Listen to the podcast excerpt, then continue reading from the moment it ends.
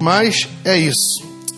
Então vamos para a aula. Hoje a gente está falando acerca de integridade e eu estou muito feliz por falar disso porque semana que vem a gente começa. Acho que a gente vai ter umas 5, 6 semanas prováveis, acho que são 5 ou 6 semanas falando sobre, a partir da próxima semana, falando sobre o Sermão da Montanha. Cara, Sermão da Montanha é top demais porque eu acredito que é a conferência que Jesus é, marcou para os seus discípulos. É, e o que, que significa a conferência? Conferência existe para se conferir. Eu acredito que foi a conferência que Jesus subiu uma parte da montanha ali, começou a liberar o seu coração e começou a trazer ensinamentos. Eu acho que são quatro ou cinco semanas, eu não sei, tem que ver lá no, no, no cronograma. Não tenho. Não, no ano passado, então vai ser muito resumido. Porque ano passado a gente ficou três meses falando sobre o Sermão da Montanha palavra por palavra, versículo por versículo. Foi muito poderoso. Só que dessa vez, como a gente tem um cronograma, vai ser muito mais encurtado. E hoje a gente vai falar sobre integridade, né? Acerca de integridade cristã. E eu queria que, se você puder, a gente vai, vai, vai ler muitos versículos aqui, mas um primeiro é 1 Reis, capítulo 9, versículo 4. 1 Reis 9, 4. E aí, integridade fala sobre isso. Tiago, o que é integridade? Integridade significa, vem da palavra íntegro, que quer dizer inteiro. Então a integridade vem da palavra íntegro, que quer dizer inteiro. 1 Reis capítulo 9, versículo 4 diz o seguinte: é uma instrução, né? Que o Senhor estava falando, é, 1 Reis 9, 4 já falando com o filho de Davi, né, Salomão. Ele fala o seguinte: Se andares, em outra versão está, quanto a ti, se procederes diante de mim. Então, procederes diante de mim. Está falando que é perante a ele, né? Se andares perante a mim, como andou Davi, teu pai, com integridade de coração e com sinceridade, para fazeres segundo tudo o que te mandei, guardares os meus estatutos, né, os mandamentos e os meus juízos. Então confirmarei o trono do teu reino sobre Israel para sempre. Como falei acerca de Davi, teu pai, dizendo: Não te faltará sucessor sobre o trono de Israel. Isso aí já está falando que da linhagem de Jesus, né, da linhagem de Davi, porque Jesus ele é filho de Davi por isso, porque ele é da linhagem de Davi. Ele, como se fosse, ele é parente de Davi, bem distante. Distante não, né? Pode ser, ter sido de, tataravô de, de, de, de Jesus Davi. E no hebraico, a palavra aí, que está escrita aí, integridade, ela é procedente da palavra íntegro, que é tamã. Né? O que, que significa o, o significado dessa palavra? Tamã. T-A-M-A-M, Tamã, né? Que significa íntegro. Então você vê que o Senhor falou assim, ó, se andares perante a mim, perante a mim com integridade de coração e com sinceridade. Então uma das coisas que o Senhor requer de um filho, de um servo, de um homem que anda perante a ele, é a primeira coisa, andar perante a ele. Primeiro, com integridade, que é tamã, e de coração. Coração ninguém vê. Então está falando acerca das suas emoções e do controle interno. E com sinceridade. Então ele quer um posicionamento de ser um cara sincero, íntegro na presença, na presença dele. E o significado dessa palavra tamã é completo, aperfeiçoar, ser idôneo, ser consumido. Também é o significado dessa palavra. Ah, se somos o sacrifício, nosso culto se apresenta como um sacrifício vivo, então é consumido. O fogo vai lá e consome aquilo. Também a palavra tamã significa tomar, quer dizer, tornar íntegro. Então fala de um tempo que você está se aperfeiçoando em se adequar de acordo com a palavra. Você está indo para a integridade. Você ainda não é totalmente íntegro, mas você está se esforçando para ser. Tamã. Isso também é integridade simplicidade, inocência, moralmente inocente. Uma coisa é ser inocente, outra coisa é ser moralmente inocente. E também tem eticamente pura. O que? A sua forma de ver, a sua forma de conduzir. Isso é tamã, isso é integridade. E agora eu vou trazer um contexto para vocês abrirem em Jó, capítulo 2, versículo 3. Essa, essa palavra tamanho em strong é 8537? Acho que é 855, alguma coisa, acho que 7 ou não. Não, acho que é 3. 8533? É, eu acho que é, é mas é 85 alguma coisa, eu não lembro. Jó, capítulo 2, versículo 3. Jó 2, 3. Que está escrito aí em Jó, capítulo 2, versículo 3? Eu vou ler, gente, porque é, por causa do áudio, tá? Mas daqui a pouco a gente começa, eu distribuir algumas pessoas para ler. Vamos lá. Então, Yahweh, ou o Senhor, posso estar escrito isso aí, questionou a Satanás, perguntou a Satanás: Observaste meu servo Jó? Ele fez uma pergunta. Porque ninguém há na terra semelhante a ele. Ponto. Homem. O que está escrito aí? Hã? Homem, ser humano? Ah, íntegro e reto. Ele é um homem íntegro. Ah, é? Lugar de homem? Ah, tá. Ele, homem, Qual a característica do ser humano? íntegro, injusto, temente a Deus. Olha aí. E que se desvia do mal. Então ele se desvia do mal. O mal se apresentava a ele. Mas na conduta de, do que? De eu estar caminhando e o mal se apresentar, eu tenho a opção de ir perante ao mal ou se desviar do mal. Então você vê que no meio da nossa caminhada, o mal sempre vai se apresentar. Mas o que, que a Bíblia fala? Resistir e ele fugirá. Então resistir é desviar. Eu estou resistindo isso. Eu vou fugir daquilo que está se apresentando para mim. E quando então eu tenho esse tipo de atitude, perante os olhos de Deus, eu, me, eu estou sendo visto como um cara íntegro. Integridade. Ah, ele conserva a sua integridade. Então é um cara que conserva, é um cara que é constante. Não é um cara que é osciloso. Não é um cara que tem altos e baixos na sua vida, de integridade moral, moralmente falando, né?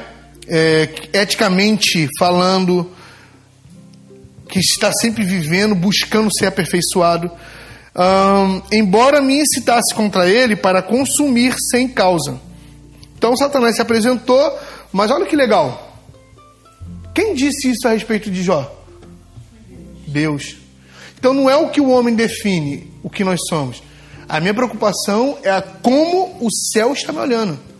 Não é o que o mundo como está me olhando. Porque eu posso olhar o Tiago por fora e posso deduzir alguns tipos de conceitos sobre ele e ali eu criar uma imagem do Tiago e falar mal dele, olhar ele de uma forma como eu julgo. E se eu julgo, eu me torno como um lugar de juiz. Então, estou julgando segundo aquilo que eu estou olhando. Mas o que para ele vale, e é esse entendimento e consentimento que eu quero deixar aqui para vocês, é: não é como as pessoas vão nos olhar. Isso é importante? Sim. Mas, primeiramente, o que às vezes a gente inverte, mas primeiro, é como o céu está nos olhando. E como o céu está nos olhando, um pouco da nossa conduta a gente sabe como o céu está nos olhando. É um pouco cabuloso e é um pouco. Eu acredito que gera um temor nisso. Porque de uma forma ou de outra, você sabe como o céu está te olhando. E a gente vai entrar um pouquinho mais sobre isso. Aí, nesse mesmo versículo, a gente vai pro, no mesmo capítulo, a gente vai para o verso 9. E agora eu vou pegar aqui numa pergunta e vou, vou pegar agora dois, dois. Vou jogar uma armadilha aqui, eu vou pegar duas pessoas aqui. Então. Jó 2,9 fala o seguinte: o que, que a sua mulher falou? Então sua mulher disse: Ainda conservas tua integridade?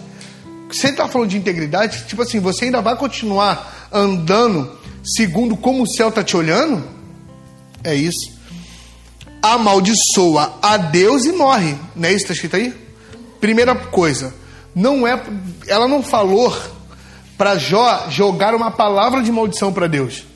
Porque a palavra amaldiçoar aí não é amaldiçoar, não é nesse contexto de espragueja, como muitas pessoas ensinaram isso. A palavra aí é baraque. E vocês lembram o que, que, que é baraque? Duas pessoas aqui foram ensinadas sobre isso, que é alguma coisa acerca da adoração.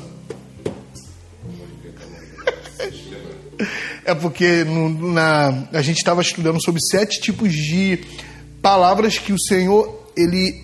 Opa! Duas não, três, porque o irmão aqui também estava. Lembra que significava a palavra Barak? Então, vê se você lembra aí. Por quê? Porque a gente estudou sobre sete tipos de adorações que existem. E dentro desse contexto de sete tipos de adoração, o Senhor ele, ele deixou claro como ele quer receber adoração. Existem sete formas. Tem a Terrila, tem Barak. Se prostrar diante do Senhor, bendizer o Senhor, se humilhar ao Senhor, dar reverência em atos de adoração. Então, o que que essa mulher, ela não mandou ele amaldiçoar a Deus.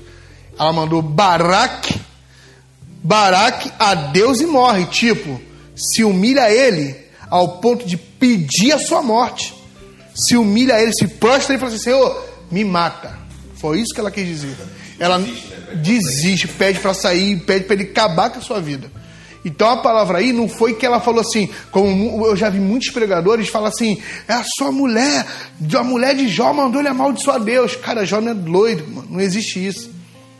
Porque você depois vê, quando você lê o livro de Jó todo, isso para quem gosta de ler a Bíblia e para quem gosta de ler, são 42 capítulos. Você vai ver que a mulher de Jó, o perfil do comportamento dela, não, ela não estava mandando ele amaldiçoar Deus.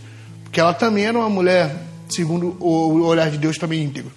Ela não falou isso, ela falou assim: Jó, faz o seguinte, tudo que está acontecendo com a gente, já perdemos nossa família, já perdemos tudo, você está todo destruído aí, cheio de tumores no corpo, pede para morrer, pô. Se prostra aí, se humilha ao ponto de se encurvar e falar assim: oh, me mata. Foi isso que ela quis dizer. Só que o tradutor, ele botou dessa forma. E aí, infelizmente, por falta de conhecimento, não quero nem usar o termo ignorância, mas por falta de conhecimento, trouxe uma situação de que a mulher de Jó estava tão revoltada com Deus que queria amaldiçoar Deus. Não é isso. Entendeu? Barak é B-A-R-A-K. Barak. Né? Então você vê que até a mulher dele falou, cara, você ainda vai, ainda conservas a tua integridade, você ainda vai permanecer nisso aí, mesmo passando por tudo, você vai, vai continuar reto, beleza, então já que você vai permanecer nisso aí, pede a morte logo e pronto, porque a gente está sofrendo, vamos pedir a morte. Então foi isso. Então você vê que a mulher de Jó, ela também observava ao ponto que ela via também que Jó era um cara íntegro. Beleza. Gênesis 17.1. Gênesis 17, versículo 1. Agora vocês vão entender um contexto muito pontual. Por quê? Porque olha o que, que, o que, que o primeiro versículo que nós lemos, que está em 1 Reis 9,4, ele falou o seguinte: enquanto vocês estão prepara, é, preparando aí o versículo, vocês vão entender. Se andares perante a mim como andou o seu pai Davi, viu? Há um posicionamento e há um lugar para eu e você estar para executar essa integridade. Aí agora você vai entender o que, que o próprio Senhor falou para Abraão. Em Gênesis capítulo 17, versículo 1. Quando Abraão completou 99 anos, o Senhor lhe apareceu e declarou: Eu sou o El Shaddai, Deus Todo-Poderoso. Anda na minha presença e ser íntegro. Primeira coisa, anda na minha presença. Viu? A mesma coisa que ele falou para Salomão. Anda para ele na minha presença. Se você se apresentar da mesma forma que se apresentou Davi. Então, primeira coisa, anda na minha presença. Andou? Andou. Agora, busca a integridade. A palavra, a palavra perfeito aí é a mesma que integridade, né? Porque eu sou Deus, anda na minha, eh, anda na minha presença e sede perfeito. Em algumas versões está isso, né? Sede perfeito. E a palavra perfeito aí é a mesma palavra tamã, que é integridade. Em alguns não está integridade. Está perfeito. Então a palavra não é perfeito, é integridade. Anda na minha presença e sede íntegro, é, perfeito. Esse perfeito é Tamã. Entendeu? É, é, é da mesma origem de íntegro, da mesma, da mesma é, palavra que vem da palavra integridade. Entendeu? Seja perfeito na minha presença. Hum, aí a gente vê uma fala de Jesus em Mateus capítulo 6, versículo 24, que agora a gente vai entrar um pouquinho mais acerca da, integri, da, da, da integridade. Né? Mateus 6, 24. Jesus ele fala o seguinte, é o famoso verso que a gente conhece, que ele fala o seguinte: Ninguém pode servir a dois senhores, porque há de odiar um e amar o outro, ou se dedicará a um e desprezará o outro. Não podeis servir a Deus e ao dinheiro. Em outra palavra, a mamão. Não podemos servir a dois senhores. O nosso coração tem que ser íntegro e inteiro para um desses senhor. Ou mamão, ou o Senhor. Então isso é integridade. É você escolher qual Senhor que você vai servir. E se você vai servir ao Senhor que você vai escolher, o nosso coração tem que estar aí íntegro àquele Senhor que eu estou escolhendo. Por quê? Porque a gente leu lá em cima que ele falou para Davi: Se andares perante a mim, como andou Davi teu pai, com integridade aonde? No coração. Viu? Por que no coração? Primeiro ponto. Eu posso demonstrar algo, mas o meu coração pode estar longe. Agora você vai entender um outro versículo que eu nem botei aqui, mas o Espírito Santo me lembrou aqui agora. Esse povo me honra com seus lábios, mas o seu coração, foi Isaías que falou isso, mas o seu, quando ele profetizou, mas o seu coração está longe de mim. Então ele está falando de quê? De dupla personalidade. Porque esse povo me honra com seus lábios, mas o seu coração está longe de mim. É algo que eu falei acerca de domingo. Atitudes valem mais do que palavra. O Senhor não está preocupado com a palavra que eu e você fala. Ele está preocupado com a conduta do nosso coração. Volta a falar. Se andares, que ele falou para Salomão, se andares perante a mim como andou Davi, teu pai, com integridade no coração. Tá vendo? Então eu posso falar, eu posso levantar as mãos aqui, posso chorar e posso fazer o que for, mas e depois? É exatamente isso que a gente está falando. E aí eu te falo, com que nós temos dividido o nosso coração nesses dias? Com o quê? Porque isso é integridade. Porque não tem como servir aos dois senhores. Porque um eu vou ter que abdicar mais atenção e eu vou ter que abdicar mais o meu coração. E eu te falo, com que nós temos dividido o nosso coração? Porque, mais uma vez, eu volto a falar se andares perante a mim, como andou Davi, com integridade no coração.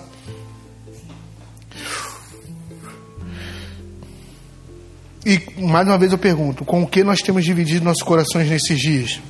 Davi, de uma certa fase da sua vida, fez uma oração.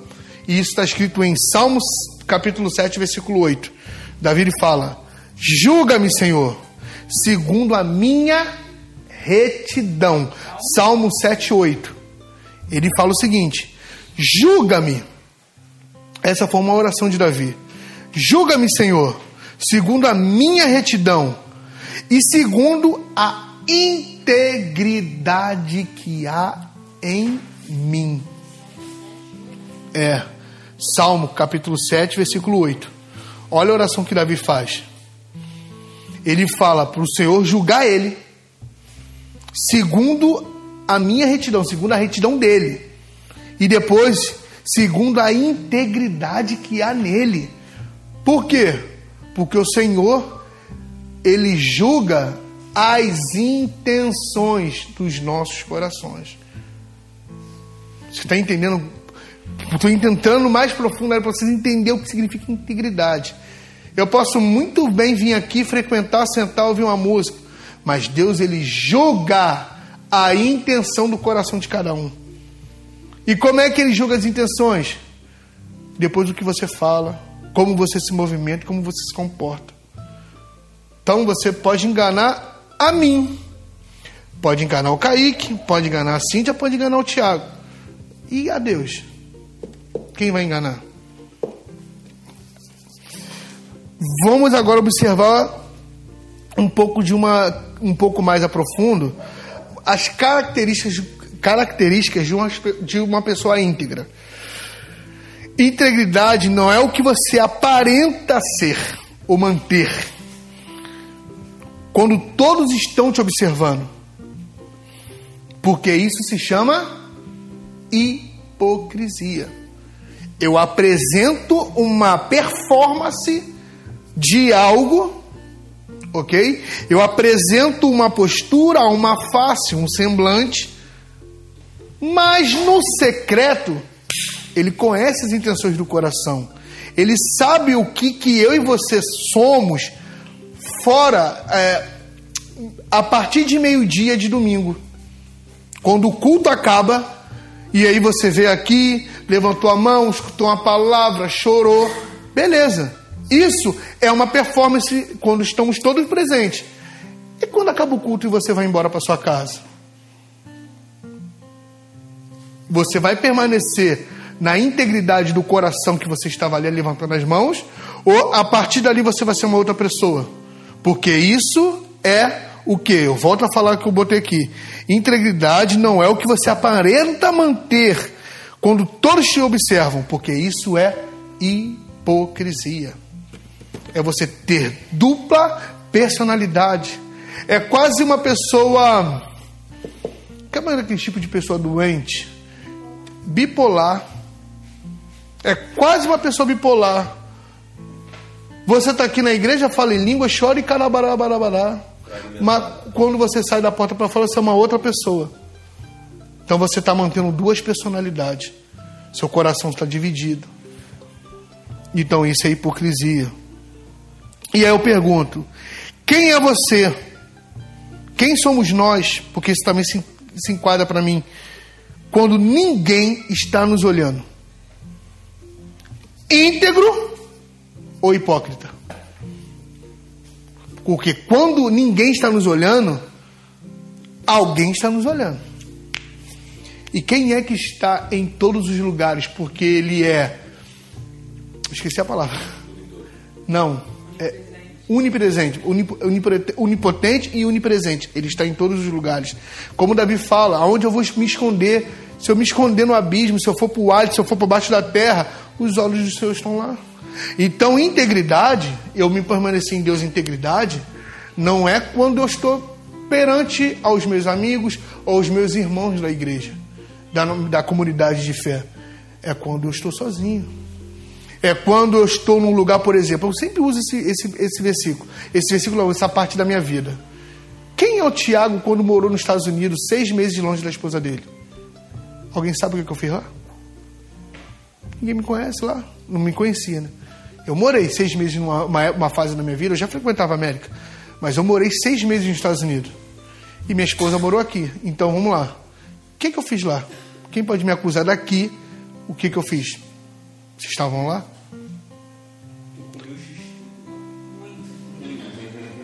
Mas quem, quem? Burger King. Mas então, quem é o Thiago lá? Então, assim, quem te garante que, que eu fiz e não ficou por lá?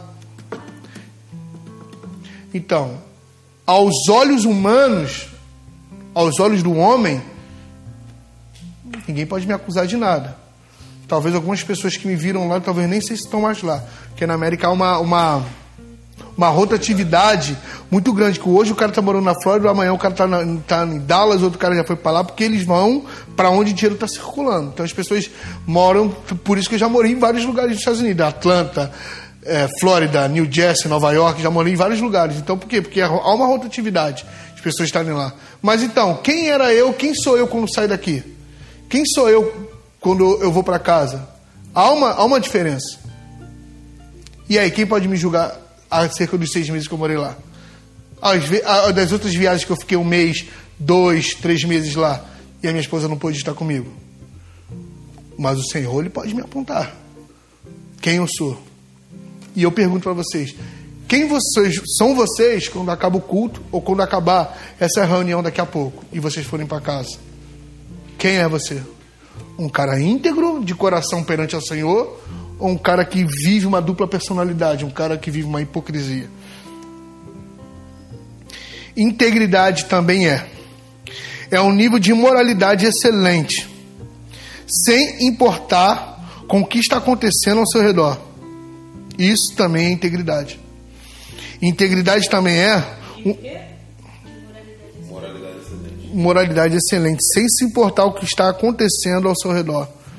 Eu sou aqui, eu estou tranquilo porque eu estou aos olhos do Senhor, eu sei que os olhos do Senhor estão em todos os lugares, como chamas de fogo estão me ouvindo, tudo que eu estou fazendo.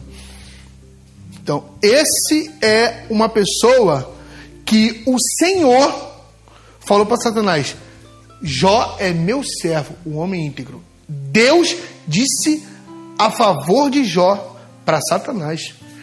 Você tem noção o que que deu? E eu pergunto agora mais uma coisa. O Espírito Santo mandou perguntar aqui. Senti aqui.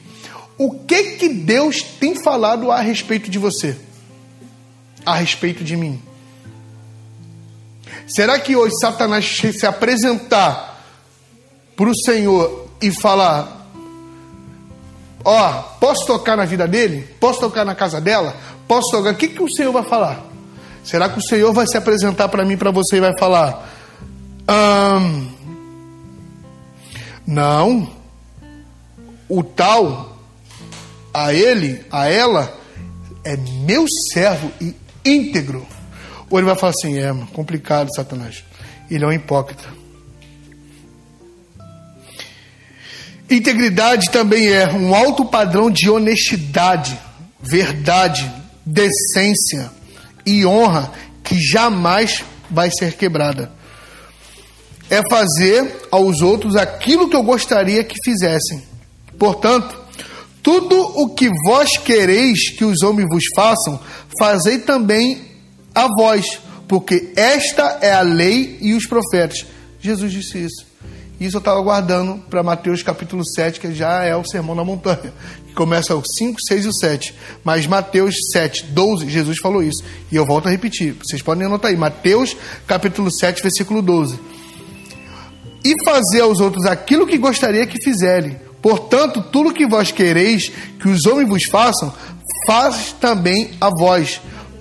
Mateus 7, 12. Porque esta é a lei. Esta e é os profetas. Outra palavra. Uma coisa que também.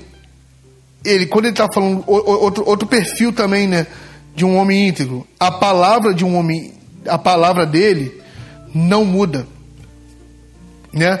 É um tipo de comportamento de pessoas que não usam palavras, né? De maneira que você não sabe qual é a sua posição. Você não sabe o que a pessoa quis dizer. Ela jogou uma palavra meio persuasiva, mas você não sabe se aquilo é uma verdade, se não é, se aquilo é um sim, se aquilo é um não. Porque o que, que ele, ó, que, que ele falou? Seja, porém, você, o vosso falar, sim, sim, não, não. Isso ele está falando para quem? Jesus falou isso em Mateus capítulo 5. E isso é, um, é, um, é, uma, é uma. Já é uma pincelada que a gente vai começar a ouvir nas próximas semanas sobre o Sermão da Montanha. E isso ele falou, Tiago, para quem quer ser discípulo. Para quem quer ser seguidor, pode fazer igual os outros. Foram embora. Dura, dura são essas palavras. E muitos dos discípulos de Jesus viraram as costas e foram embora. Está em João capítulo 6. Muitos foram embora. Viraram as costas porque falaram que dura eram essas palavras. E foi exatamente João, está descrevendo esse, esse contexto, ele está falando do Sermão da Montanha. Por quê? Porque existem pessoas que querem se tornar discípulos e existem pessoas que querem ser apenas ser, ser seguidores. Os seguidores só querem aquilo que a mão pode, pode lhe dar. Só querem milagres. Só querem uma bênção. Agora, discípulo, discípulo quer pegar a cruz. E quer ir para a cruz. Quer morrer para que outras pessoas possam ter vida. Porque esse foi o propósito da cruz. Eu morrer. Morrer para quem? Morrer para o mundo e morrer para as minhas vontades. Para que outras pessoas possam quê? Ter vida. Isso é ser íntegro perante ao Tiago? Perante a Cíntia? Perante a Flávia? Não. Isso é ser íntegro perante aos olhos do Senhor. Vamos lá. Então, por isso que ele fala que um homem íntegro é um homem que tem uma palavra só. Então, a palavra minha. Deixa eu te falar uma coisa aqui. Vocês sabiam sério mesmo, que há alguns anos atrás, isso eu falo num, num bloco de 50 para 80 anos ou mais, as empresas elas davam preferência para contratar cristão. Quando você chegava na e perguntava, você é o que? Sou cristão. Não. Era, você era recomendado. Vocês sabiam disso? Eu estou falando isso lá fora, não. Estou falando isso na Inglaterra, onde teve John Wesley, Charles Spurgeon. Não. Estou falando no Brasil. E eu te pergunto hoje: ainda isso é visto aos olhos dos empreendedores, gestores e donos de empresa? Então alguma coisa se perdeu no meio do caminho. Aí eu te falo, antigamente, os cristãos quando eram contratados, eles eram usados como referência. E aí eu pergunto hoje, os cristãos têm sido referência? O que ele tem faltado? Conheço pessoas que trabalhavam em empresa, ah, não, ah, mas aqui na empresa tem muita caneta. Vou levar para mim porque aqui eles compram muito, tem muito dinheiro. Tá errado, isso é roubo. Não, porque aqui tem muito. Tem, ah, tem uma resma de folha. Não, mas é errado. E é errado. Aí eu abro um parênteses aqui. Se Jesus falou para Pedro, como eu falei esses dias, que a porta do Pedro, sobre ti edificarei a minha igreja, só que é sobre a pedra. Então, Pedro, se você construir seu ministério sobre a pedra que sou eu, as portas do inferno não vão prevalecer. Aí eu te pergunto, hoje onde eu e você moramos, essa palavra tem se cumprido para a igreja? Que a porta não está, a, a, o inferno não está prevalecendo? Ou ao contrário, o inferno está ganhando cada vez mais movimento e está tomando domínio do território? Para descortinar mais essa pergunta. Hoje nós somos conhecidos como uma cidade maravilhosa ou como a cidade mais, uma das cidades mais violentas do mundo?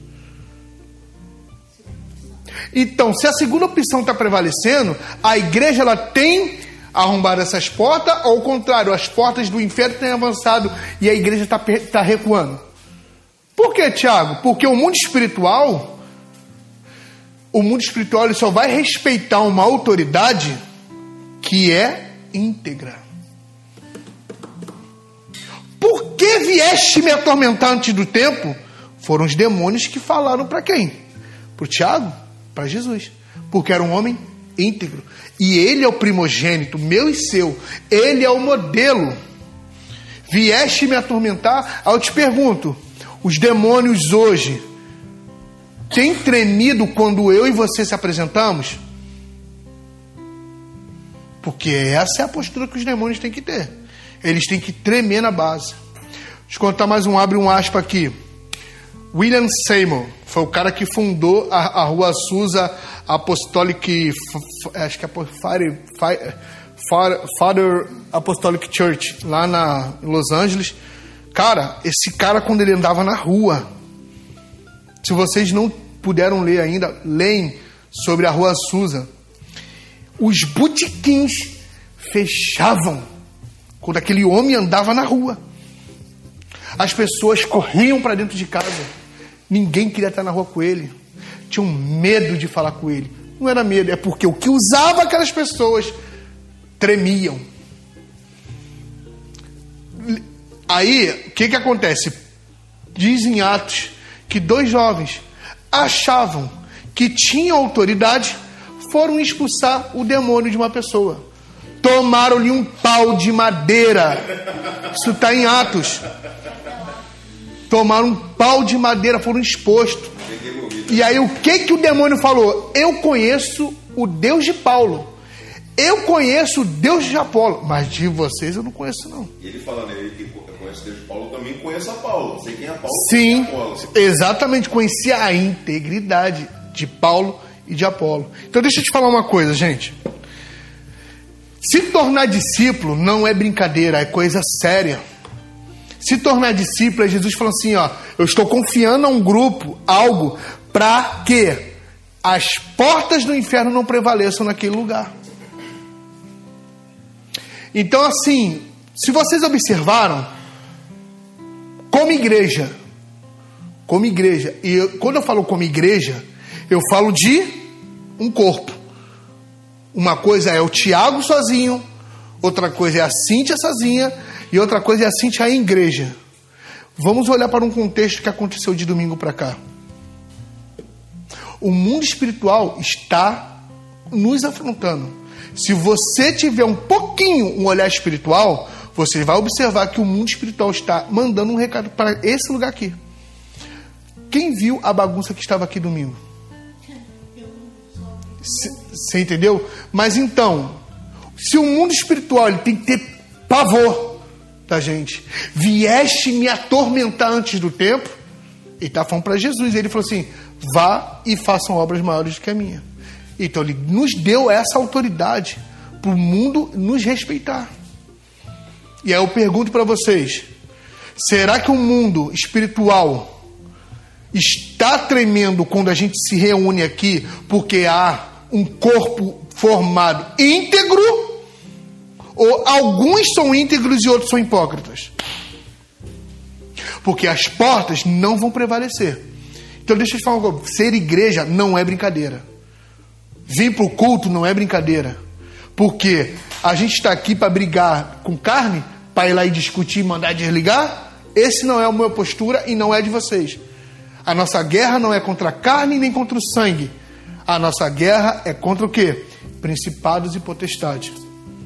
Espíritos. Então, o mundo espiritual está tremendo, ou o mundo espiritual está vendo brechas em alguns e está só avançando. Porque assim, individualmente ele respeita um, mas individualmente ele não respeita outros. Eu estou usando a palavra. Está aí falando de integridade. Falando de um cara que é sim e não. Dúvida é o quê? Procedência maligna. Vocês estão entendendo? Só um minuto. Vocês estão entendendo por que eu não me envolvo com política? Por quê? Da onde vem esse dinheiro que é comprado as coisas? Não sei. Eu não posso permitir que uma brecha entre dentro do lugar onde o qual hoje eu estou como líder. Já me ofereceram um montão de coisa. Já tentaram fazer alianças comigo. Mas no espírito eu já começo a discernir. Brecha. Já me ofereceram muita coisa. Muita coisa. Mas não foram pouca, não, foram muita. Até o que a gente estava servindo sexta, é, domingo agora, cestas básicas pessoas, já me ofereceram. E por que eu não aceito? Não sei a origem do dinheiro. Opa, base para isso. A nossa, se a nossa palavra tem que ser sim, sim, não, não. E eu pergunto, eu sei de onde vem o dinheiro? Sim ou não? Não sei. Então, dúvida é procedência maligna. A respo... Cara, o mundo espiritual já está te respondendo. Sim ou não? Igual uma vez, chegaram um, um desses meninos, pô, eu quero ofertar aí lata de tinta, me ofereceram cesta básica. Quer? Não, obrigado. Pô, mas todas as igrejas. Não, mas eu não sou de todas as igrejas. Eu não quero obrigado, eu quero o teu coração. Aí vem, vem, vem o pensamento, ou vem um irmãozinho né, ungido. Ah, mas você nem sabe de onde veio o dinheiro. Não sei. Por isso. Né? Por isso. Por isso. Você está pegando um santo que é o dízimo e a oferta de vocês, santo, misturando com o profano. O que, que o diabo faz? Bum! Vamos arrebentar eles lá. Por quê? Tem brecha. Fogo estranho. Fogo estranho. Porque o que, que é o fogo estranho que, que o Kaique está querendo dizer? Se nós somos o sacerdote, nós vamos lá e fazemos o sacrifício. E ele recebe como perfume suave aos narinas dele aquilo que nós estamos sacrificando. Se vocês estão sacrificando, vocês estão dando o dízimo e a oferta de vocês, e vocês sabem qual é a origem do dinheiro de vocês, pô, eu vou pegar o profano e vou botar no mesmo altar onde está vindo o santo? O que, que aconteceu com aqueles caras que fizeram uma adoração profana? Eles foram fulminados. Então, isso, em outras palavras, é abominável aos olhos do Senhor. É abominável. É abominável.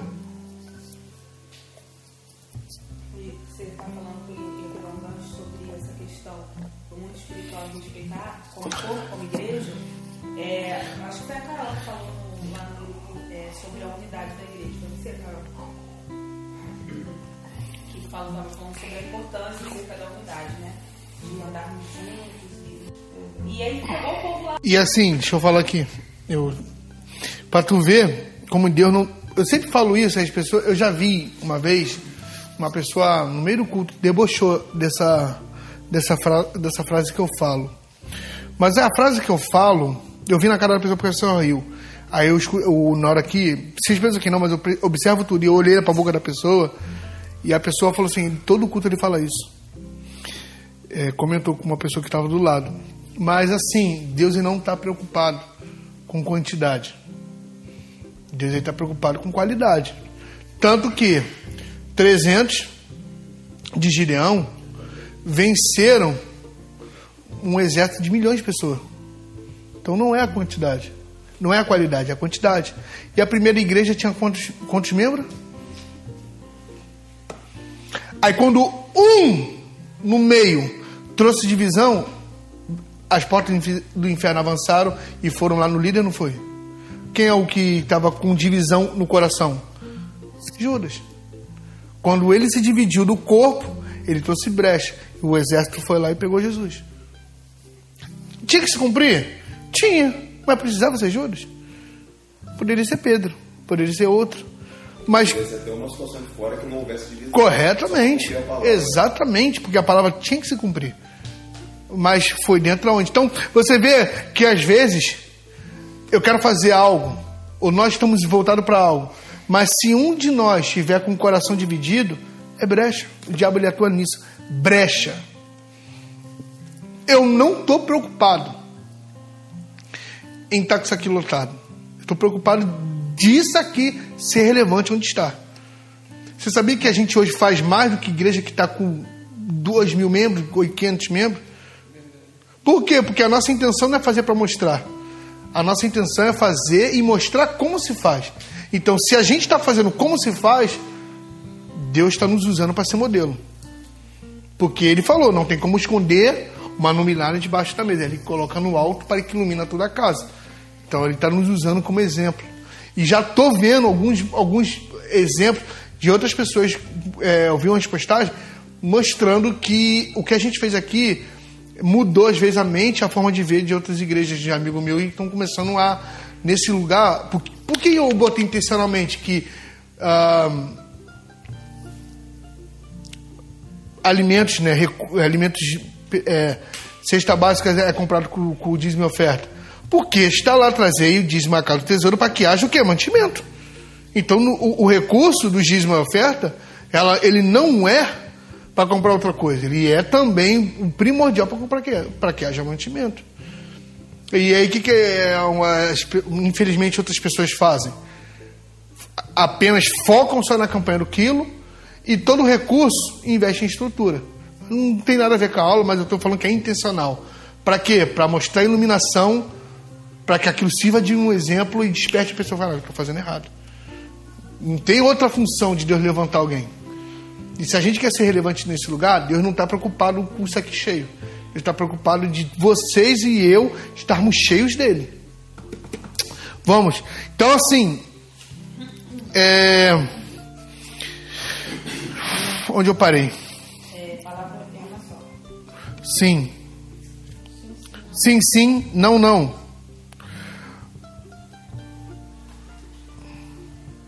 Olha o que, que diz em. Pro- é, Olha o que diz em Lucas 16, 15. Seu objetivo é, é- agradar o Senhor, né? É fazer o que é certo. Uma pessoa pode ser muito estimada pelos homens, mas ser abominável aos olhos de Deus. Base para isso, Tiago. Lucas 16,15 diz: E disse-lhe: Vós sois os que vos justificai, e vós mesmo diante dos homens, mas Deus conhece o que? Quem já achou aí? Vossos corações. Olha aí o que, que ele está falando. Vossos corações, porque entre os homens é elevado, perante a Deus é abominação. Lucas 16, 15. Então, eu posso ser alguém exaltado por homens, mas aos olhos de Deus eu posso estar sendo abominável. Sabe o significado da palavra abominável? Deus abomina? Deus tem nojo. É nojo. Por isso que em algumas partes da Bíblia, por exemplo, adúltero, homossexualismo, aí a Bíblia fala abominável aos olhos de Deus. Deus tem nojo.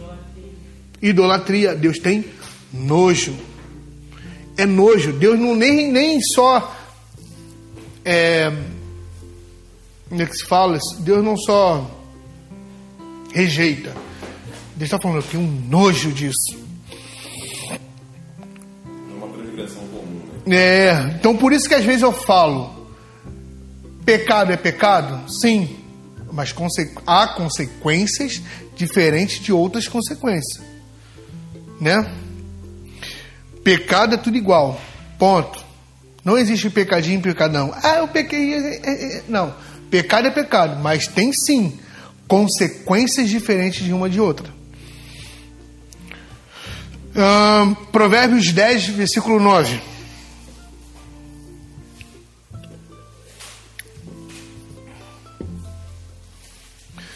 E é falando acerca, ainda estou falando acerca da, de um cara que mantém a sua palavra. Que é um cara que ele ele está sendo ainda correto e íntegro né, em sua palavra. Ele não precisa mudar a sua palavra, mesmo que isso lhe custe alguma coisa. Olha o que, que diz em Provérbios é, 10, 9. Quem anda em sinceridade, anda com segurança, seguro. Mas o que perverte os seus caminhos será. Hã? Descoberto. E a minha está aqui como conhecido. Em algumas versões está como conhecido. Então o que está falando? Vai ser descoberto, vai ser conhecido, vai ser exposto. Vai ficar nu, vai ser exposto. Exatamente. Por quê? Porque aquele que permanece na sua integridade, aquele que permanece na sua palavra, e a sua palavra é sim, sim, não, não.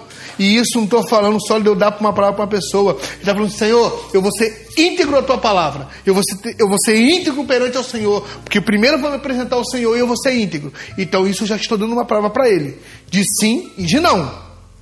Então, aquele que anda em integridade do sua palavra, do seu sim, isso primeiramente é Deus. Porque tudo que primeiro acontece no espiritual e depois ele vai resultar no material. E aqui na, na, na- nossa vida. Então, eu me apresento perante a íntegra ao Senhor e eu dou uma palavra, eu estou seguro. Ponto. Ponto. Estou seguro. Mas aquele que fala uma coisa, daqui a pouco vive outra, chora, se arrepende, daqui a pouco está outro, esse vai ser exposto. Cara, isso é muita doideira, mano. Aí você acha que um dia desse, eu e a Cintia, a gente observou isso que aconteceu numa igreja que a gente conhecia. Mas olha só o que aconteceu. O líder da igreja, um dos líderes, né? ele não era o líder, sem querer, querendo, postou uma foto nua no grupo da igreja. Sem querer. Só que ele mandou, depois ele apagou. Mas sabe o que estava ali?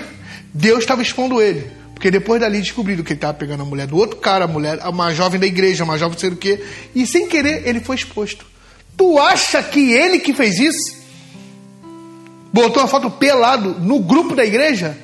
Lógico que não, foi Deus. Agora eu te falo uma coisa. Quando. Obrigado, Espírito Santo. Absalão subiu em cima da tenda, lá em cima, e estava transando com as concubinas do pai dele, a Bíblia diz que passou um vento e levantou a tenda e todo Israel viu. Quem você acha que levantou o véu da tenda e expôs Absalão? Deus lá ma- mandou, só pra ele. Quem você acha que expôs? Todo mundo vê naquela cena e Davi foi exposto, mas quando você vê Deus falando para Davi que o filho dele ia morrer, e ele falou assim: ó, na tua família vai ter vergonha e tu vai ser exposto em Israel. Ele falou para Davi, o Senhor falou para Davi que ia fazer isso com ele. E envergonhou Davi perante Israel. Se Deus não guardou, não, não, não, não ocultou a situação de Davi, não é tu que vai passar batido. Não sou eu que vou passar batido. Aí sabe o que acontece? Daqui a pouco o cara, ah, coitado, tá viciado em droga. Não, cara, na verdade ele já estava fazendo pequenos delitos lá. Ah, coitado, ele já estava lá. Ah, ele foi preso. Não, ele já estava roubando. Roubava dinheiro do- da carteira da mãe. Roubava dinheiro do pai. Roubava dinheiro do ali. Aí, dois, cinco anos depois, foi preso. Por quê? Por assalto. Não, ele já fazia isso antes. Ah, tadinha, engravidou. Não, ele já estava fazendo isso antes. E aí foi exposto. Ah, então quer dizer que filho é maldição? Não. Filho não é maldição. Não estou falando isso. Mas eu acho que há tempo para todas as coisas. Eu e você não precisamos precipitar o tempo. É isso que eu estou falando. Araca estava com o ministério legal, mas aconteceu isso. Não, ele já estava fazendo isso antes. E uma hora, Deus foi lá e, ó, não vou, não vou mais guardar, pois permitir que as coisas sejam expostas. Pum. Expôs. Ele expôs Davi, ele expôs Bissalão. Não é eu e você que ele vai guardar. Tanto que, olha só, só não estava aqui na matéria, mas é, eu vou mostrar para vocês aqui algo muito pontual em Mateus capítulo 1.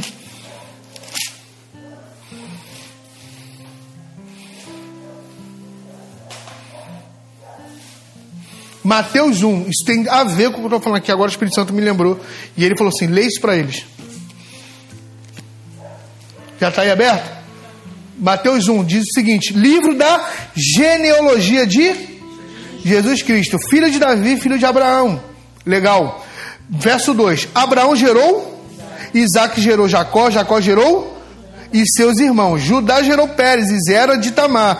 Pérez gerou Esron, Esron gerou Arão. Arão gerou Aminadab, Aminadab gerou Naasson. Naasson gerou Salmão. Salmão gerou Boaz de Raabe. E Boaz gerou Obed de Ruth. Obed gerou Jessé. Verso 6. Jessé gerou o rei. E o rei Davi gerou daquela mulher de quem? Urias. Então a mulher não é dele. Até na genealogia de Jesus, Jesus mostrou para todo mundo que a mulher não era dele. Deus não oculta o pecado de ninguém. Tá aí. A mulher não era dele, a mulher era de Urias. Se Deus não ocultou e não guardou, anos depois, o pecado de Davi não é o meu, não é o teu que ele vai guardar. Tá aí. A mulher era de Urias. O homem segundo o coração do Senhor. Aquele que depois você vai ver, vai vir Jesus. Je- Deus perdoa? Perdoou. Ele jogou no mais esquecimento? Sim. Mas ele não ocultou. Ele mostrou isso aqui. Most... Se isso está aqui, não é à toa. Eu, eu acho que essa questão do, do mau esquecimento é, é, é que a você não é mais impu, é, imputado a culpa. Exatamente. Mas a, a memória do que ocorreu não vai apagar. também jogando, é, lembrando sempre seu passado. Te lembrando, exatamente. Mas que aquilo ali ocorreu, Ocorreu, ocorreu. Foi, fi- fo- foi pro livro? Foi pro livro, filho. Foi lá e foi. Agora, o fato de eu ficar te lembrando, te acusando, isso aí quem faz é quem? O acusador. Quem é o acusador? Diabo. Mas tá no livro da tua vida? Tá no livro da tua vida. E quem vai dar conta? Cada um por si. Se eu me arrepender, o Senhor disse que ele já, ó, puf, jogou lá. Já foi, mano. azurado lá assim. Foi rasurado. Tá escrito. escrito, mas tá rasurado. Ele falou, chega. Lick paper não, passou a linha em cima. Riscou. Ler. Tá. Aí se você voltar de prática, ele vai lá e mentira. Salmo 41, versículo 12. 41. Versículo 12. E eu falo isso aqui, que a integridade, é o tema disso que eu vou ler agora, que é integridade nos leva à presença de Deus. E uma base para isso é 41, versículo 12. Olha o que, que, que o, o, salmista diz. Porque males sem número me tem rodeado. As minhas iniquidades me prenderam de modo que eu não posso olhar para cima. São mais numerosas que o cabelo da minha cabeça. Pelo que desfalece o meu coração.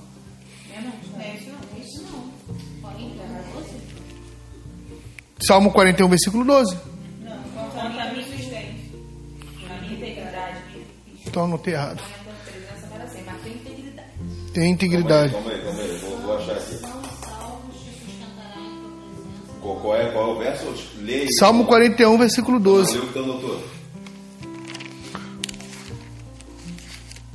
É 40 12. 40, 12? Obrigado, Bruno.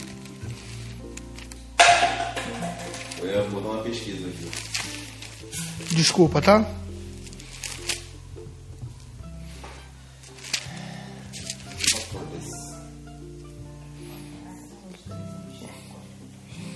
Vamos lá.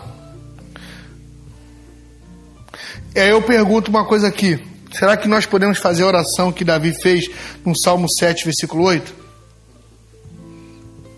Mudou de novo? Já estou em outra. Peguei um texto, falei sobre isso, agora já estou. Salmo 7, versículo 8. 7, 8. Você pode ler, Carol, por favor?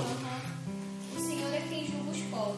Julga-me, Senhor, conforme a minha justiça, segundo a inocência que há em mim. a, a inocência que há em mim.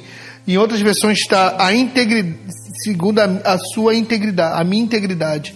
Será que o Senhor, você e eu podemos fazer esse tipo de oração? Para o Senhor nos julgar segundo a nossa integridade? Noção? Deus me julgue segundo a minha integridade. Davi fez essa oração, mas eu e você podemos fazer? Ou ou, ou teremos que ler, não precisa abrir não, Filipenses capítulo 1, versículo 6. Anotem só. Tendo por certo isto mesmo, que aquele que em vos começou a boa obra, aperfeiçoará até o dia de Jesus Cristo. O que, que está falando? Que nós estamos em. é, Hã? Filipenses 1, 6.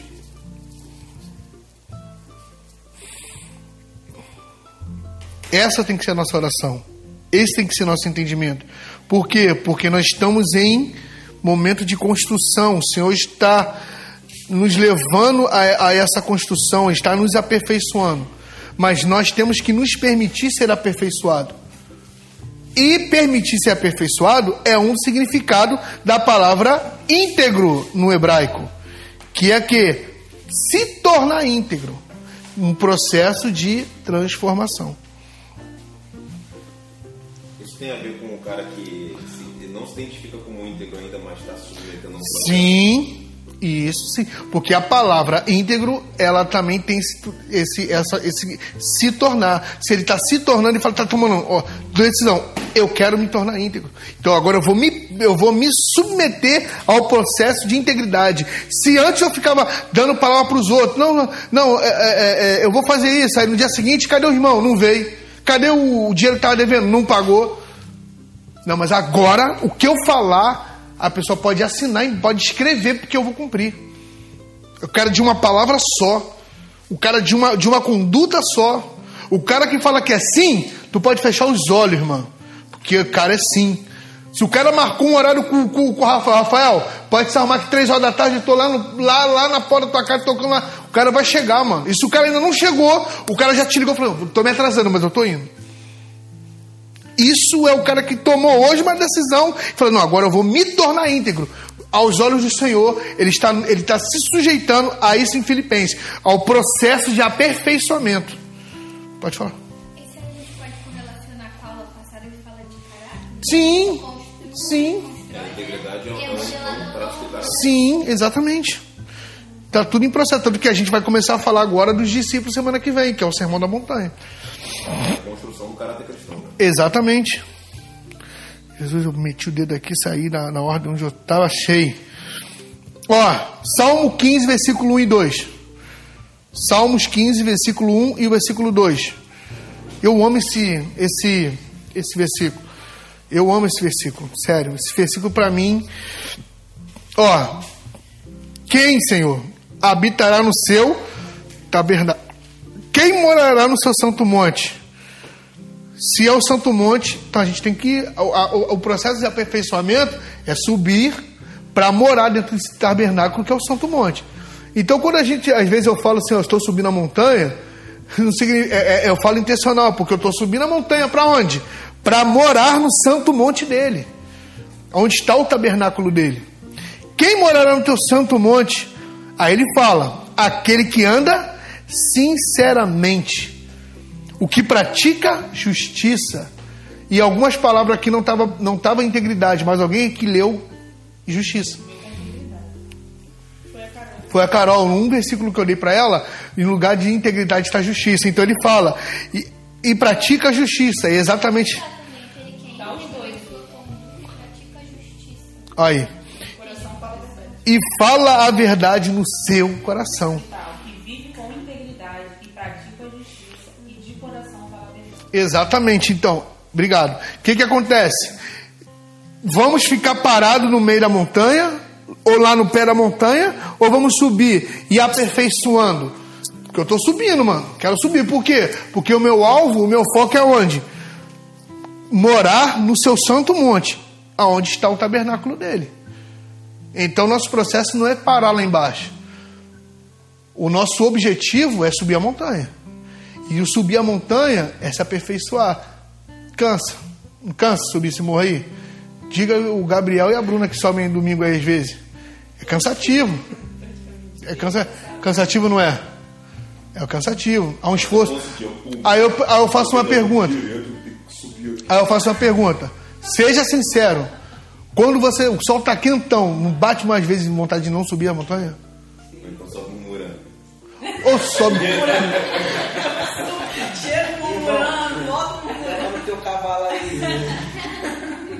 Mas temos que subir. É cansativo. Às vezes tu, cara, que às vezes a gente bota a mão no caraca, não tem nenhum dinheiro para pegar um Uber, pegar um mototáxi para subir. Às vezes num dia tem um refresco, às vezes a gente dá uma descansada, mas o nosso objetivo é subir a montanha. A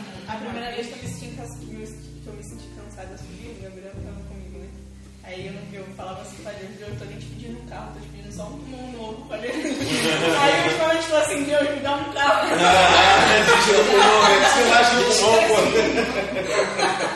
O marido subiu esse morro aí, tem uma vez aqui, ó, 40 graus, subi no meio da montanha, quase infartei. Vou te falar. É, mas o dia que você, assim, eu tava até comentando com o Thiago Surge, né? Não tem nada a ver com a aula, vou comentar Deixa eu dar uma pausa aqui. É, Se tu não. É, eu, eu, um dia desse, eu conversando com uma pessoa e ele trabalhava por um tempo dentro de uma concessionária. Isso me ajudou até a associar o que eu vou falar agora com a aula. Eu falei, "Ei, mano, como é que tá? Ainda tá lá me chamando, é, vendendo mais carro? Ele, cara, num mês, eu tava vendendo carro numa concessionária, eu fiz num mês 15 mil reais. Eu falei, caraca, num mês ele, num mês, sozinho vendendo carro. Mas então por que tu saiu de um trabalho desse e agora tu tá trabalhando na Uber, mano? Ele, mano, eu não podia mais continuar trabalhando e mentindo pros outros. E, cara, é impossível. Não tem como eu trabalhar nesse lugar e não mentir. Aí eu falei pra ele, cara, agora você tá entendendo porque eu estudei cinco anos de direito e eu não quis exercer, exercer a função. Porque é quase impossível você não mentir. É quase impossível, mano. É quase impossível você não, não mentir. Se escolher cliente, causa dedo. Assim. Pô, vai escolher a dedo, vai passar fome, vai morrer. Vai... Ela trabalhava vendendo empréstimo. Isso aí é. E aí eu botei aqui. Muitas pessoas já associaram a ideia que para vender, para trabalhar é necessário mentir ou exagerar um pouco nos detalhes do produto. E, e esses inúmeros negócios estão fundamentados nesse falso alicerce. Que é o quê? Mentir. É, que aquele que quer mesmo honrar o Senhor, ele não pode dar espaço para esse tipo de prática. Olha o que está escrito em Provérbios 12, 22. Isso é de um cara que tem uma palavra, um cara que é íntegro, do caráter cristão. Então, deixa eu te falar uma coisa: ser cristão não é só aceitar Jesus, não, mano. Entendeu? 12, 22. Alguém pode ler?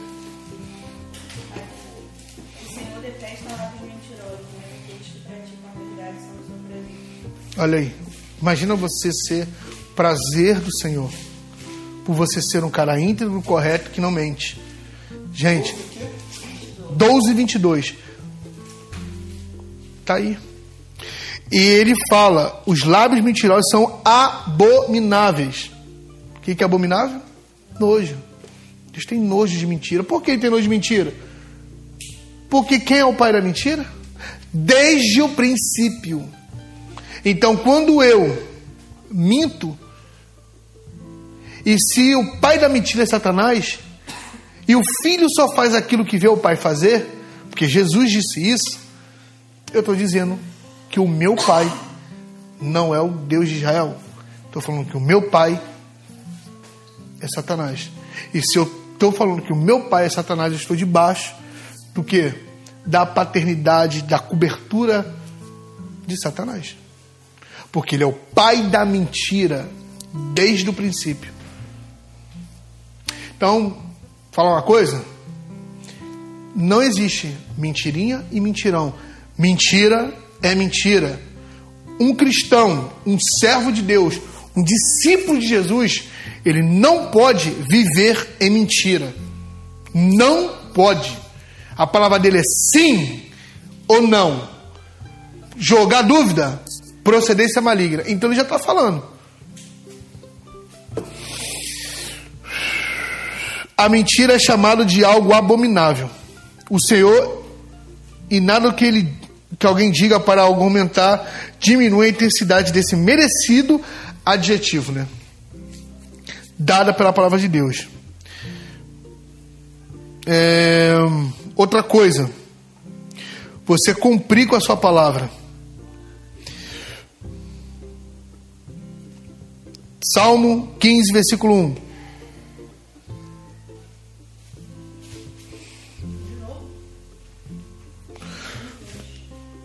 Qui- 15, 1.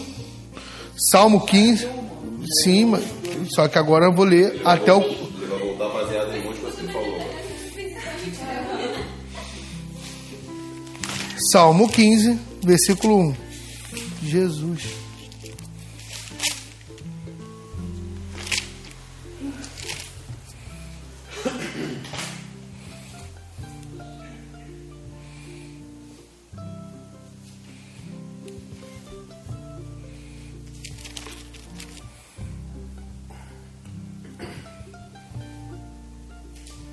Ó, vamos ler do 1 até o 4. Que a gente leu primeiro, né? Porque é uma construção. Quem poderá hospedar-se no tabernáculo? Quem poderá morar, habitar, né? Quem há de morar no seu santo monte?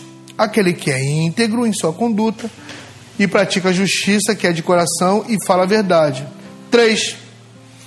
E não usa sua língua com maledicência, que nenhum mal faz ao seu semelhante, nem lança calúnias e afronta contra o seu companheiro. 4.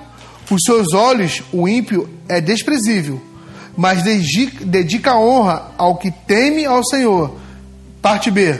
Mantém a palavra empenhada, mesmo saindo prejudicado, não volta atrás. O que, que ele está falando sobre isso? Um cara que cumpre a sua palavra um cara que tem a palavra, é, falou para a pessoa, para o ímpio ou para o cristão, vou fazer. Cara, eu vou ter que fazer agora. Que sofre um dano, né? Mesmo que sofra um dano. Então, mano, o cara tem que ser sim e não. Ah, mas eu tenho dificuldade para falar sim, ah, eu tenho dificuldade de falar não. Então você vai ter que começar a aprender a partir de hoje. Se você não vai até o final para comprometer, então não fala.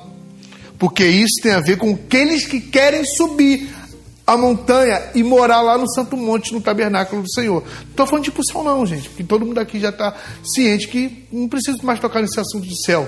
Está falando de um processo de aperfeiçoamento, de subir a montanha. Por que Jesus já estava em cima do sermão da montanha? Por que ele sobe numa parte mais alta? Para já falar assim: ah, eu já estou aqui em cima, agora vocês têm que subir. Está falando isso para os discípulos. Por isso que o Sermão da Montanha, o texto começa fazendo. Jesus subiu numa parte mais alta e começou a pregar ao povo.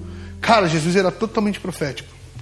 Cara, tinha um espirro que ele não falasse, que ele não desse, que não teria alguma coisa que não está ali por ali. Ele está falando, eu já estou aqui em cima. Eu sou digno, vocês ainda não, mas vocês podem se tornar dignos. Quando? O corpo de vocês ser glorificado. E até o corpo de vocês ser glorificado, há um processo de subir. Porque o corpo só vai ser glorificado de quem ouvir a trombeta e ir com ele nas nuvens e voltar com ele como exército. Isso tem a ver com a classe de pessoas que vai. Exatamente, exatamente. Isso é o perfil, é, faz parte, isso é, é, se encaixa, né, com o perfil de pessoas que vai ser arrebatada e vai vir com ele. Para quê? Fazer justiça. Eu já algumas pessoas pensando, tendo tendência de pensar arrebatada tem muito a ver com conhecimento, né? Mas eu, eu acho que o conhecimento, tipo assim, 20% do, do. Se eu fosse quantificar, né? Uns 20, 30% ali da, do peso de importância do perfil, né? Da pessoa que vai, vai ser arrebatada. Né? Tem muito mais a ver com isso, postura e intervenção. Lógico. Um cristão que quer honrar o Senhor, ele não pode combinar uma coisa com alguém ou com o Senhor e depois fazer outra. Ele não pode simplesmente voltar atrás de sua palavra. Tipo, voltei. Irmã, marquei contigo lá, mas não vou mais. Não pode. Como se nada tivesse falado, como se nada tivesse prometido. Outro, outra coisa. Isaías 61, versículo 8. Agora a gente vai falar sobre não roubar. Que isso. Isaías 61, versículo 8. Que eu falo acerca de lesar alguém por um engano. Né? Que isso também é roubar. Lesar alguém por engano, isso também é roubar. Se, envol- se envolver numa perda imposta a alguém. O que está que está escrito em Isaías 61, versículo 8? Porque eu, o Senhor, amo o juízo e odeio o quê? Iniquidade do roubo. Dar-lhe-se fielmente a sua recompensa e com eles farei aliança eterna. Por exemplo, qual é, Thiago? Tá vendendo um celular? Tô. Tá, de quem é esse celular aqui? Carol, um exemplo. Quanto custa um celular desse? Hoje em dia, Na loja, na loja. mil e pouquinho, Mil quê? 1.100. 1.100. Qual é, Thiago? Quer comprar esse celular quanto? 200. Ué. Na loja tá 1.100, meu irmão. O cara tá me vendendo por 200? Ou o texto tá falando isso aí? O que, que o texto fala? Porque eu, Senhor, amo o juízo e odeio a iniquidade do roubo. Se eu estou comprando uma coisa roubada, ah, mas eu acho que eu não sei, não sabe a origem, irmão. O negócio custa 1.100. Tu tá comprando por 100, por 200. Me fala aqui, hoje, no Brasil, no Rio de Janeiro, quem dá mole pra alguém? É, é, vocês devem ter estudado com certeza, não sei se a galera sabe, a própria legislação, é, não sei se é, acho que é penal, se não me engano, né? a civil também, é, diz que nesses casos, quando o preço é muito abaixo Exatamente. do preço praticado de mercado, Eu ia falar isso aí. não há, é, não há isenção de culpabilidade da pessoa, ela não pode se declarar inocente, porque aquilo está muito fora do padrão. Então a lei leva para o bom senso e fala, ó, você sabe. Lógico, ela não te vê como inocente. E se eu tiver um cartão, aí eu comprar, um exemplo, né? Comprar. Quer se justificar de alguma coisa que tu já fez? coisa- Se eu comprar alguma coisa no cartão, aí tipo, eu esperar cinco anos depois pra. Tá ligado? Errado. Sujo. Prescrever. Ah, tá. aí eu vou te falar uma coisa. Deus ele vai julgar a tua intenção, não eu. Mas vamos lá, sua intenção era pagar ou não? Sim ou não? Intenção, mas eu não fiz. Você, não- se eu tô te dando um exemplo como se você fosse você. Tu comprou o cartão, foi comprar um iPhone 11 que tá 8 mil. Tua intenção já é pagar ou não? Para esperar 5 anos. É pagar? Tu vai pagar o- a, a fatura? Não, não se sinta pressionado. Faz a pergunta pra mim, que eu respondo. Não- Tu não tá entendendo? Não, eu vou ter que pegar. É pra ele. Você, quer, você falou assim: ah, se eu compro uma coisa no cartão e não vou pagar. Não foi, isso que tu- não foi isso que você me perguntou? Beleza. Aí vamos supor que o Gabriel. Se, eu fizer isso de sacanagem, eu tô errado. Não, a sua intenção. Não, Quando foi tô com- falando, Tipo assim, se eu comprei. Eu já entendi. pagar e eu não consegui pagar. Não, calma aí. Você não conseguiu. Por isso que eu te falei, Deus ele vai julgar a tua intenção. Entendi. Uma coisa é você se embolar, que isso tem a ver com desorganização. Ponto. Isso, isso tem a ver com você ser um cara desorganizado. Ponto. Agora, uma coisa é você ir lá, pegar um cartão que tem um limite que o banco. Olha só, cara, como é que essas coisas são sérias. A Mastercard confiou em você um cartão de 5 mil. Alguém que tem muito dinheiro fala, vou depositar uma confiança no Gabriel Cunha e vou dar para ele um cartão de 5 mil reais. Alguém está pagando por isso? Ou não? Beleza. Aí você pega esse cartão, vai lá e compra um iPhone de 5 mil e deixa caducar, porque daqui a 5 anos você vai pagar. É, é, Vai sumir do histórico. Quando você foi comprar, a sua intenção já mostrou quem você é. Sendo que na real nem somos do histórico. Aí eu, Tiagão, tô aqui. Pô, cara, tu se enrolou. Beleza. Eu acho que se enrolou. Qual é, Gabriel? Me pede aquele cartão. Ih, mano, perdi. Por quê? Pô, mano, fui comprar uma parada aí, não consegui pagar. Ah, e você me apresentou que não conseguiu pagar. Que tu também não vai falar pra mim, ah, mano, estourei, mano. Comprei de sacanagem e deixei pra cinco anos depois pagar. Tu vai mostrar a feição hipócrita. Não é isso que acontece? Eu não tô falando você, tô falando no contexto de pessoas. Só que ele julga a intenção do seu coração. Lá na hora que você foi comprar, ele já sabia se você ia pagar ou não. Se você está fazendo de maldade ou não. Caraca, isso é muito sério porque a gente, a gente acha que a integridade cristã tem só a ver com os pecados mais comuns. Sim. Moralidade sexual. É Acha que é só isso. Ele esquece que esse tipo de coisa também tipo, é pecado. Aí, é peca- aí olha só como é que essas coisas é. Olha só, olha como é que essas coisas são sinistras. Se você se enrolou, o senhor conhece e sabe se você se enrolou. E você que está enrolado, tem que ir lá e acertar as coisas. Ponto. Porque você é um cristão de palavra. Ponto. Mas você é um cristão de palavra. Não é isso? Agora, se você fez de sacanagem propositalmente, Deus ele vai julgar a sua intenção. Mas eu te pergunto uma coisa: vamos, vamos supor que essa pessoa, que eu já não tiro mais agora como Gabriel, essa pessoa que comprou esse, esse celular carão, ou fez uma viagem para passear, não, preciso passear, vou gastar 5 mil, preciso, mas tenho que descansar. Beleza, você tem que descansar, é direito seu. Mas assim, você está lesando alguém, porque alguém está pagando por essa, por essa viagem. Ou não? Aí você usou o cartão. Alguém pagou. Só que você depois não, não assumiu a sua palavra de quem pagou. Beleza. Tô falando desse cara que a intenção era fazer propositalmente. Não tô falando do cara que se enrolou. Do cara que fez intencionalmente. Beleza? Todos estão aqui comigo. Estão aqui comigo? Beleza. Esse cara que fez essa intenção, depois ele quer repreender o espírito da malandragem que habita no Rio de Janeiro. Porque aqui é conhecido como todo mundo malandro. Aí, esse demônio, essa, esse principado, essa potestade, vai respeitar esse cara que fez intencionalmente? Eu não estou falando do cara que se enrolou. Estou falando do cara que já fez intenção, intencional.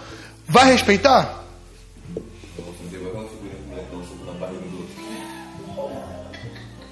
Não vai respeitar, cara.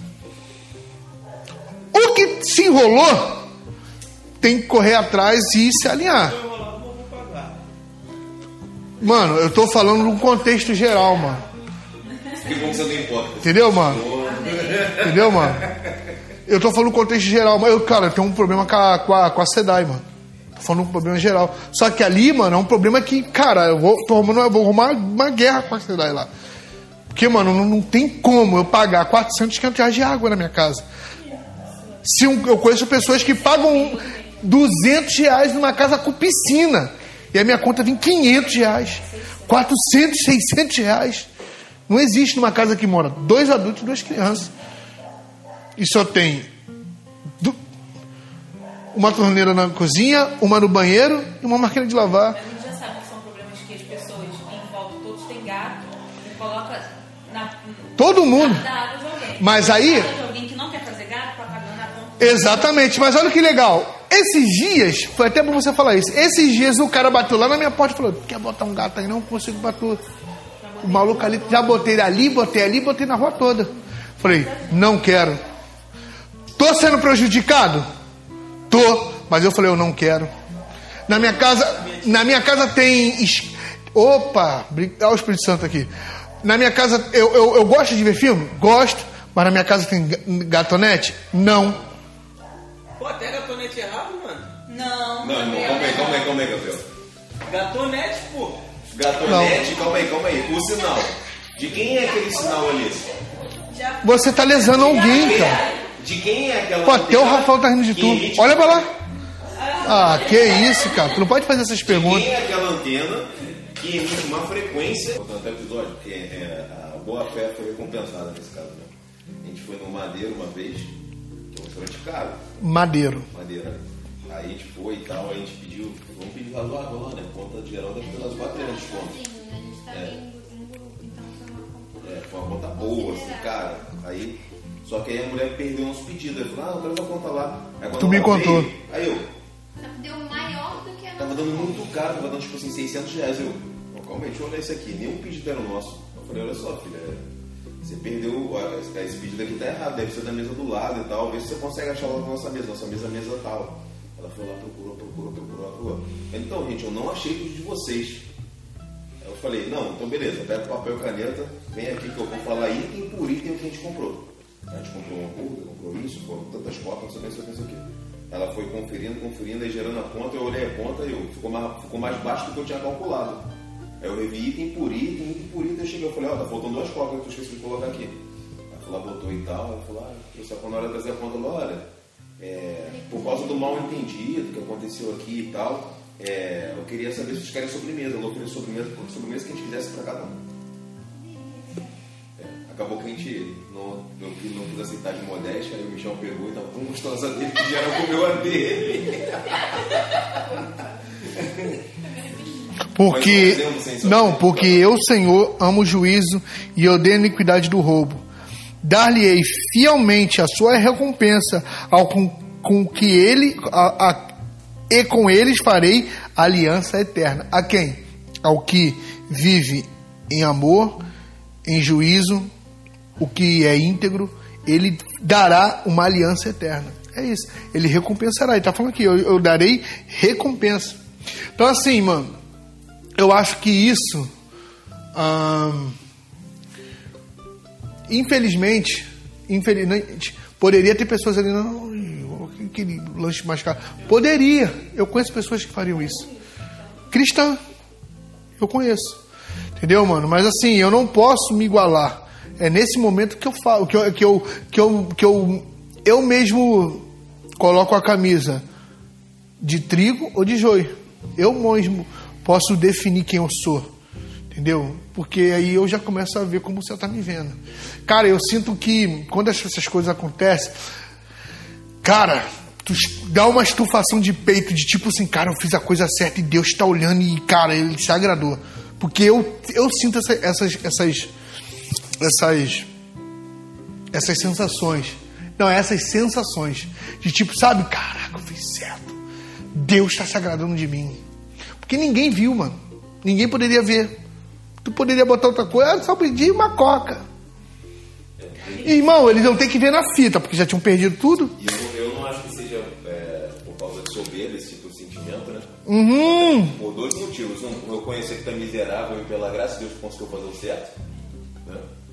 E segundo, porque você sabe quem você está agradando, né? Você fica feliz de agradar o teu pai. Independente de. Eu sempre falo isso, independente de religião, todo ser humano, criatura ou filho, ele nasce com o termômetro dentro do seu Paulo corpo, fala sobre isso. Daquilo que é certo e do que é errado.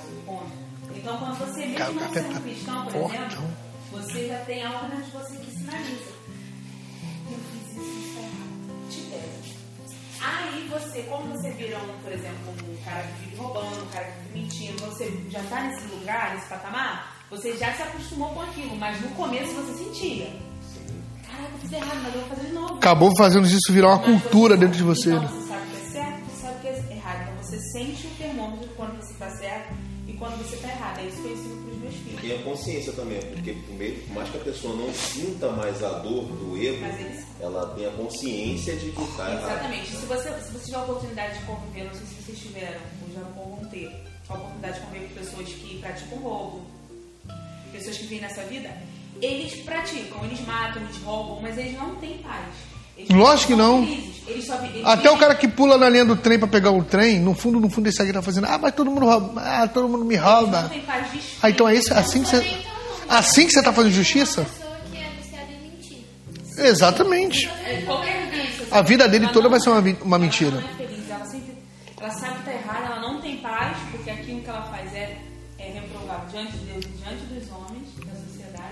Então ela a qualquer momento pode ser presa, pode ser, é, podem matá-la, podem. Exatamente, então ela sempre. Vai ser exposto, a Bíblia falou que vai, vai expor. É, também. Provérbios 10, 2. Já estamos terminando. Se tu vou ler mais um versículo só, a gente fin- finaliza. Provérbios 10, 2.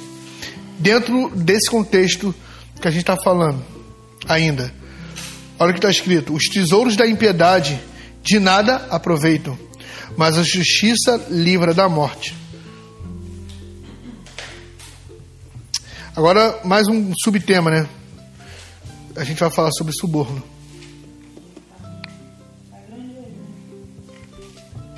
O que é suborno, Tiago? Suborno é uma quebra de uma lei, de regras estabelecidas, mediante o pagamento ou recebimento de quê?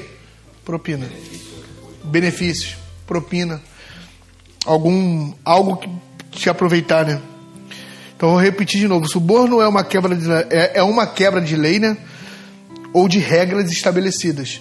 Regras estabelecidas mediante a um pagamento ou recebimento. Então eu sou tão ilegal quando eu recebo como eu, quando eu também dou. Alguém que deveria executar o que é justo e estabelecido se vende, se troca por causa de dinheiro.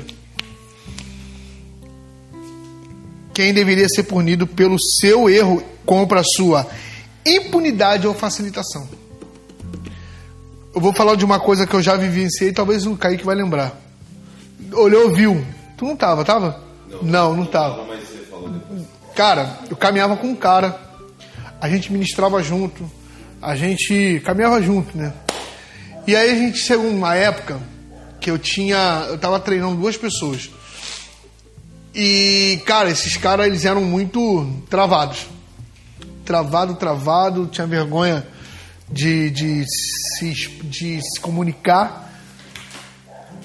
E assim, abre uma aspa. Quando eu recebi uma palavra do Senhor, que eu seria alguém que estaria aqui onde eu estou, me comunicando, e eu- se eu estou me comunicando aqui, eu estou querendo transmitir uma mensagem, vou ser sincero para vocês, eu não era assim. Eu era quase pior um nível de que o Rafael, calado, assim. Eu não conseguia me comunicar. Mas quando o Senhor falou que ia me usar nisso, eu comecei a quê? buscar me aperfeiçoar para chegar nesse lugar. Que eu estou buscando até hoje. De saber me comunicar, me expressar. Sabe que uma das coisas que eu fiz? Fui fazer teatro. Falei, "Ah, a primeira coisa que eu tenho que perder é vergonha. E aí eu fui buscar fazer teatro, não sei o quê. E aí depois, quando isso me ajudou muito. Só que esses dois caras que eu tava treinando, eles eram desse nível. O que, que eu fiz com esses caras? Propositalmente, falei, mano, vamos comprar sacolé, picolé. Compramos um pontão de picolé, botei dentro do negócio, o que, que eu falei? Vamos pra praia vender. Cheguei lá na praia, eles pensaram que eu que ia vender. Eu botei um em cada olho e falei, vai tu. Que é todo o recurso. na época, com o pretendente arrecadar recurso pro ministério. o ministério. Só que, olha como é que Deus é tão bom. A gente não pagou. Não, era pra gravar o, pra gravar o disco. Pode crer que eu pagar o. É, só que. Sabe já quem é? Ah, tá. Aí, vamos lá, pá, não sei o quê. E aí a pessoa começou. Aí teve esses problemas né, de para desenvolver, né? A comunicação, a expressão. Na hora que nós estávamos voltando embora para casa, é, a polícia parou o carro que nós estávamos. E aí buscou, ó, como é que tá o IPVA, como é que tá a situação aqui? O cara foi, olhou, tá errado. O cara, ó, dá não.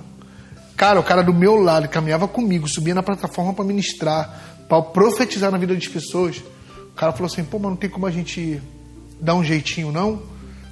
Piscou pro Não, polícia. piscou pra- Não, ele piscou, Piscou pra mim. Aí eu.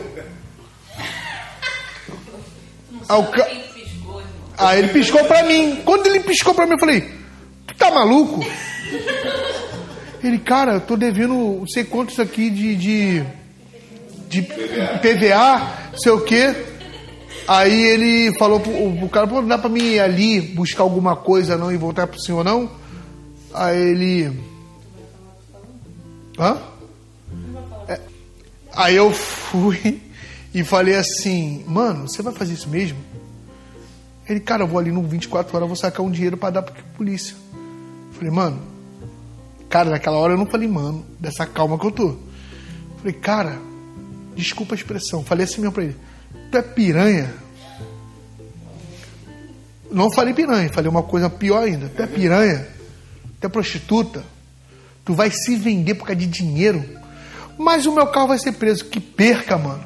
Mas você vai ser um cara íntegro nem que a gente vai, pega todas as ofertas que a gente for lá e depois a gente ajuda a te pagar. Mas, mano, não se troca. Porque se você tá se trocando por causa de dinheiro, você tá fazendo igual prostituta. Tá deitando por causa de dinheiro, deu mal confusão. E tinha mais uma pessoa com a gente no carro. O cara até maluco, e começou antes batendo no cara. Sabe o que, que aconteceu, mano? O policial chamou ele lá fora e falou assim: Mano, eu não sei, escutei uma gritaria dentro do carro de vocês. Faz o seguinte: tem picolé aí? Tem. Que a gente falou que a gente tava voltando da praia. Dá um picolé desse daí, vai embora. Só que, mano, Deus, ele julga. Deus, ele julga a intenção do coração. A intenção do coração dele ali, mano, já foi, filho. Ele nem fez, mas Deus já julgou a intenção do coração dele.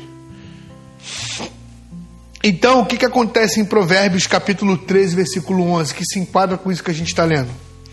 Os bens que facilmente se ganham, esses diminuem. 13, 11.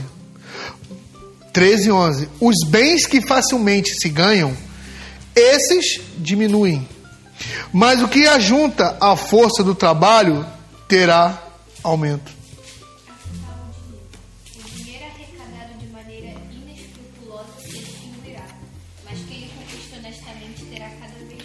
Então ele está falando lá, então aquele que deu para aquele que recebeu. Isso é, rapidinho, finalizando. Isso, vou, vou deixar tu falar. Isso é propina. Tanto para quem dá, para tanto que se recebe. Vou contar aqui para vocês. Isso aqui eu vou cortar. É quando ele vai observar é, a sua postura quando você está à frente de um banquete. Né? Como é que foi a integridade, a postura de Daniel, de Sedraque, Mesaque e Abednego? Qual foi a postura? Então, por isso repito, o Senhor ele não vai te provar quando ele te tira. Não, quando ele te tira, ele está num processo de preparo. Mas é quando você tem, é quando você tá, tem, ou quando você está a- presente, né, a, a, a, a manjares, né, as situações. Então, é, eu finalizo hoje falando sobre isso. E isso, assim, se vocês acharam que a, a, foi uma aula um pouco mais temerosa, vocês vão ver o que Jesus ensinou em, no Sermão da Montanha. Doideira, mano. Doideira mesmo. Sermão do Monte, pra mim, cara, é, o, é, o, é a funilação pra quem quer mesmo ser discípulo ou quem quer ser seguidor só pra na hora do, de rolar aquela, aquela comida lá dos cinco pães e dois peixinhos, tá ali comendo. Alguns estão seguindo e alguns querem ser discípulos. Tá, Vamos orar, gente. Jesus, obrigado pela sua palavra. Obrigado, Jesus, por esse momento aqui. Porque, Senhor, é, é, o Senhor se faz presente. E como eu sei que o Senhor se faz presente, Senhor?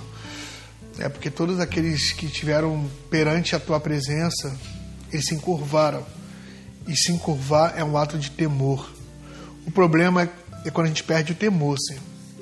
Senhor, não, não permita que a gente venha perder o temor da tua palavra, Senhor. Temor de ser um cara íntegro na tua presença. Então, Jesus, obrigado porque que caia sobre nós constante durante a nossa vida, rotina, o temor do Senhor. É, porque a tua palavra diz que o princípio da sabedoria é o temer a Deus. Salmos diz isso. O princípio da sabedoria é o temor ao Senhor. Então, se eu sou um homem sábio e eu edifico sobre a rocha, eu sou um cara temente. Então, Jesus, obrigado, Jesus, por nos ensinar a tua palavra. Nos ajuda, Senhor, a ser íntegro na tua presença, para que o mundo veja tu e quem olhar para o Senhor vai ver o Pai. Esse é o reflexo da igreja. Mostrar Jesus para que o mundo olhe para Jesus e, consequentemente, olha para Jesus e vê o Pai. Então, Jesus, nos ajuda, porque, Senhor, não quero ficar lá no pé da montanha, não, quero subir. Quero subir, Senhor. Quero morar com o Senhor lá no pico da montanha, do monte, né? E habitar com o Senhor, ter acesso ao tabernáculo. É isso que eu quero, Senhor. Então, Jesus, nos ajuda. Amém.